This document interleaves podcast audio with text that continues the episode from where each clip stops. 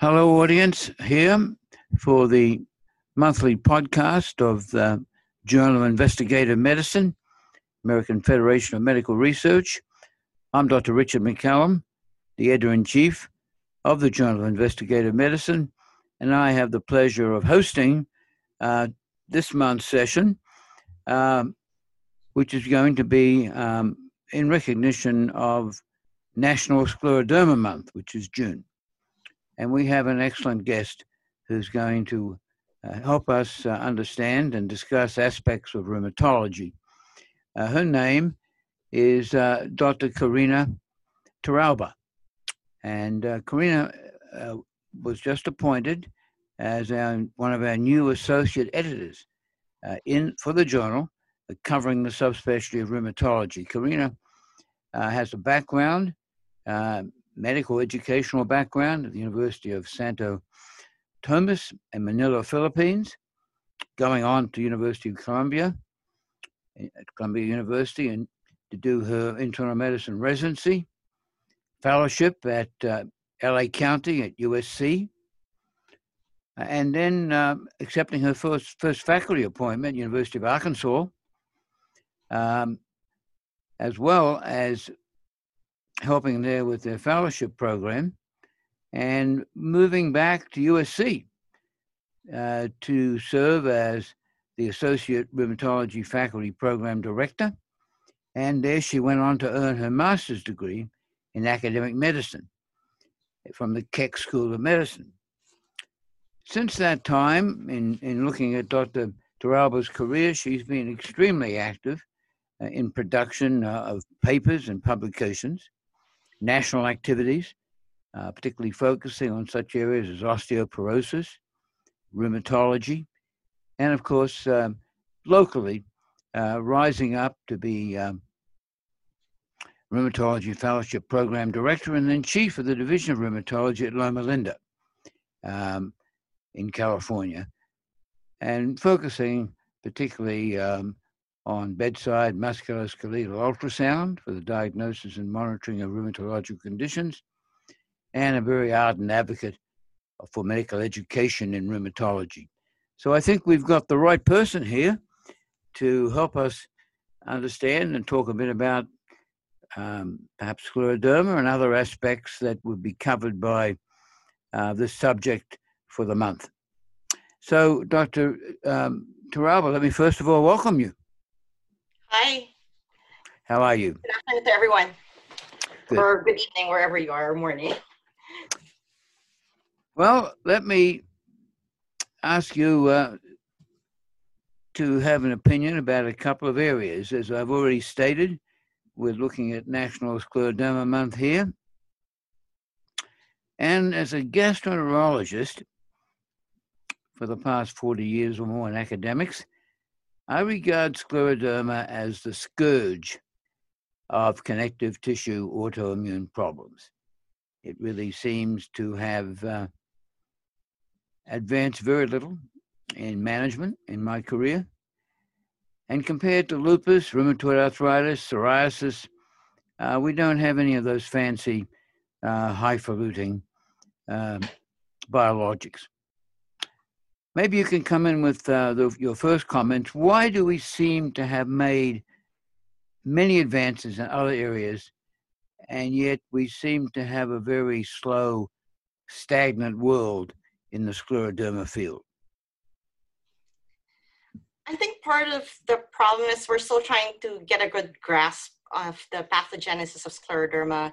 I think among the rheumatic diseases, this is probably a little bit more of a tangential, in my opinion, more of a tangential autoimmune disorder. It's not primarily inflammatory in nature. There's a fibrotic process to it. There's also a process of endothelial activation associated with it. So it's a little bit less straightforward than um, other autoimmune diseases in terms of pathogenesis. And I think that's kind of where uh, some of the challenges are in terms of how it can be effectively managed. Um, generally, in my experience, um, you can try and target the immune process by itself, but you're also trying to target and manage the fibrotic process as well, that's also ongoing. And sometimes both processes cannot be managed together with the same drug, for example. So sometimes you have to use multiple medications in this regard. And I think this is kind of where um, scleroderma is going into. Um, there, there have been actually multiple clinical trials in scleroderma. The scleroderma um, research investigators actually are quite active um, throughout the country. They've been doing a lot of clinical trials. But yeah, unfortunately, I think if the problem is even despite the multiple clinical trials, they've had a lot of negative trials. Um, so I think part of the challenge is maybe, in my opinion, maybe targeting the autoimmune process, but also targeting the fibrotic process. So a lot of times those can be, in my opinion, somewhat disconnected. And um, I think those are the challenges when it comes to scleroderma. So uh, perhaps um, I can give a good example of how frustrating I feel it can be and may help me in your patient care approach. I see you're very focused on medical education and obviously talk to medical students and and uh, mentor them and also advise your patients. So one question for you would be from a patient care role, maybe give me some overall philosophies or approaches that have worked for you in the long-term management um, for example, I'll give you a situation just this week. A patient I see, types of patients with challenging esophageal issues, dysphagia and reflux, stomach and small bowel problems. But recently, patient's been coping quite well on my cocktails and going along what I thought was doing very well. I see him this week and he comes in with an uh, oxygen tank. He's quickly deteriorated with pulmonary fibrosis and pulmonary hypertension, and now evolving renal failure. Very precipitous, which seems to have very little warning. How do, how do you sort of approach these patients on a long term care basis? What is your philosophic approach, and how, how preventive or how aggressive are you to try to understand that things are probably not going to go well over time? So, um, a lot of times when we see these patients and their first diagnosis scleroderma, um, a lot of times for us rheumatologists, we keep in mind that the one organ that's probably going to cause a lot of morbidity and mortality for these patients is the lung. So they either develop pulmonary hypertension or interstitial lung disease or fibrosis or a combination of both. So you talk about you're asking about preventive things and prognostic things. Um, a lot of times, once they get the diagnosis of scleroderma, regardless of whether or not they're having outright pulmonary symptoms, we're very aggressively screening these patients for interstitial lung disease and pulmonary hypertension. A lot of them may have quote unquote asymptomatic or silent uh, pulmonary hypertension, ILD, and some of them may never manifest because, for whatever reason, um, they their symptoms may not be specifically shortness of breath. I don't necessarily wait for a patient with scleroderma to develop shortness of breath. I actually proactively screen these patients, get the PFTs with the DLCO every year. Um, maybe in the beginning, get a CAT scan, chest x ray, and just if needed, get chest x-rays um, eventually, maybe once every two years or so. But if they're progressing pretty fast, I will get another CT scan within six to 12 months. Um, also getting the echocardiogram is key and trying to emphasize to the cardiologist that I need a reading on the um, level of tricuspid regurgitation or PASP on these patients. Um, again, if I have a very low threshold, I'll go ahead and get a, a right heart cath done in the patient um, keeping in mind again that the major cause of mortality for these patients is ILD and pulmonary hypertension. Um, there, these are kind of the things I do emphasize to the patient: the heart and lung issues.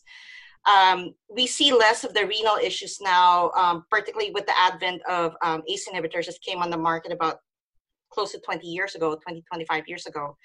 Um, but yeah, the lung is the major predictor of mortality for these patients. Once they st- start developing lung disease, that's pretty much um, where we need to focus our efforts on. You talk about the gastrointestinal manifestations. You've mentioned this patient having renal disease. Yes, we do keep those in mind. We monitor these patients for those types of things. Um, but yes, it's still important that we keep in track with the lung uh, manifestations as kind of the biomarker of sorts, the organ biomarker of sorts to guide the management of the disease. There have been progress in terms of managing these patients, though more on the lung side of things. Um, we do use a lot of mycophenolate mofetil and um, uh, rituximab infusions for these patients. Um, to some extent, they are effective, and there have been new antifibrotic um, drugs uh, or a drug that has been approved for scleroderma ILD, and I think there are a lot more on the market being um, in the pharmaceutical arena that are being studied right now. So these would be um, sort of future bright, potentially bright um, highlights as far as maybe some pharmacologic breakthroughs that um, people are focusing on, right? Correct. You know, I also have a little trouble with diagnosis. You know, um, Raynaud's is my major focus, and um, Sjogren's obviously comes next. Um, and I like to get obviously the ANA, but the SCL36 and some of these more sophisticated markers, I've not been that impressed that my patients who may not be doing that well, uh, some of their serology is not that impressive. Have you encountered this kind of um, uh, in, inconsistencies between uh, scleroderma serology and the clinical course of the patient? So, for the most part, uh, yes, there is a disconnect between, let's say, the how specific or sensitive the antibodies are for diagnosing the disease. Um, I do manage, um, we do see patients with scleroderma who do have negative SCL70s or centromere antibodies. Um, I do pay attention to the ANA and the pattern. If they have a centromere pattern, ANA or nucleolar pattern ANA, even if it's a low titer ANA, I do highly suspect these patients might have scleroderma. Um, so those are kind of just some of the nuances when it comes to serologic testing for scleroderma patients um, that we need to keep in mind. There's also another antibody called the RNP that we usually associate with mixed connective tissue disease. However, mixed connective tissue disease by itself is actually a very interesting uh, condition. And usually, the, the broader way I think about mixed connective tissue disease is about a third of them are scleroderma like. And I do treat them like sclerodermas. A lot of these patients tend to have more, um, again, fibrosis like problems, ILD, pulmonary hypertension, even. Um, so that's just one set of MCTD RNP positive patients that I also need to kind of look at as scleroderma patients. Very good. Let me um, talk a bit about the Scleroderma Month and the fact that um, there are scleroderma organizations all over the country.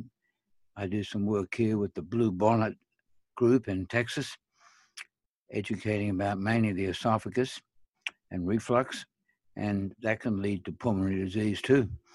Certainly make it worse. Uh, have you had much of an opportunity to play a role in the scleroderma societies, or do you have any thoughts about that. They're very proactive in trying to uh, reach out to patients and trying to educate. Have you uh, have any um, uh, encounters with them so far? So locally here, um, we actually have worked with the Scleroderma Foundation. Mm-hmm. Um, I have a faculty member in my group. Um, we actually have seven centers in rheumatology here, uh, we have a scleroderma center and we are on the Scler- scleroderma foundation uh, list of ex- uh, centers of excellence. So we work with them. We actually have started holding uh, outreach um, opportunities for primary care providers trying to um, give them more information about autoimmune diseases. We, we also try to emphasize talking about scleroderma at each of those symposia. So that's been the extent so far um, of our involvement with scleroderma and the you know patients in the scleroderma foundation and trying to reach out to their primary care doctors yes i think the patients really appreciate the education I, I, I get a lot of good feedback when i do these things typically it's on the weekends but uh, they appreciate it let me deviate a bit and make a comment about rheumatology in general. Uh, to me, it's a female subspecialty. You're a good representative of that. Is there any reason why this has evolved that way? Uh, a contrast would be GI, where we're dominated by female patients. Female patients dominate GI. But we have a shortage of women in GI. Any reason why uh, they love you and they love um, endocrinology? Um, they love dermatology. Uh, what's going on there? So I would probably be the last person to make generalizations about women, but um, I think we we probably made a choice. A lot of us, at least me and the colleagues I know, have made a choice about rheumatology. Um, partly from a lifestyle perspective, um, we're not as busy, so to speak, as GI, or we're not so much in a specialty that needs um, a lot of urgent consults or stuff like that. So um, I'm, I'm just guessing. Again, I'm not making generalizations yeah. of any sort here. Um, I, I think it is interesting. Um, I think a lot of us did manage to go into rheumatology because the majority of the patients are female. That's I did personally go into rheumatology because I felt I had more of a connection to female patients, mm-hmm. of course, because I'm female. Um, and I also um, had the experience of growing up with my dad who's a rheumatologist, and and for whatever reason, I ended up rounding with him and meeting some of his younger female patients, and that was another draw to me. But then again, I'm not I'm the exception. Not everybody has a dad who's a rheumatologist, but I'm not particularly sure why there's more female predominance in rheumatology than let's say GI, where there's a female predominance of patients too. Um, and like I said, I'm I'm not here to make generalizations about females and what their lifestyle choices are. But you know, that's a thought, a good thought. You know, something to think about. Why is that the case? I'm not sure. Yeah, I thought I'd bounce it off you. wasn't quite on the script, but uh, that's what I see every day. Well, I, I would say in conclusion, uh, Dr. Torralba, it's been a pleasure getting to know you, uh, and certainly we've been educated by you this afternoon.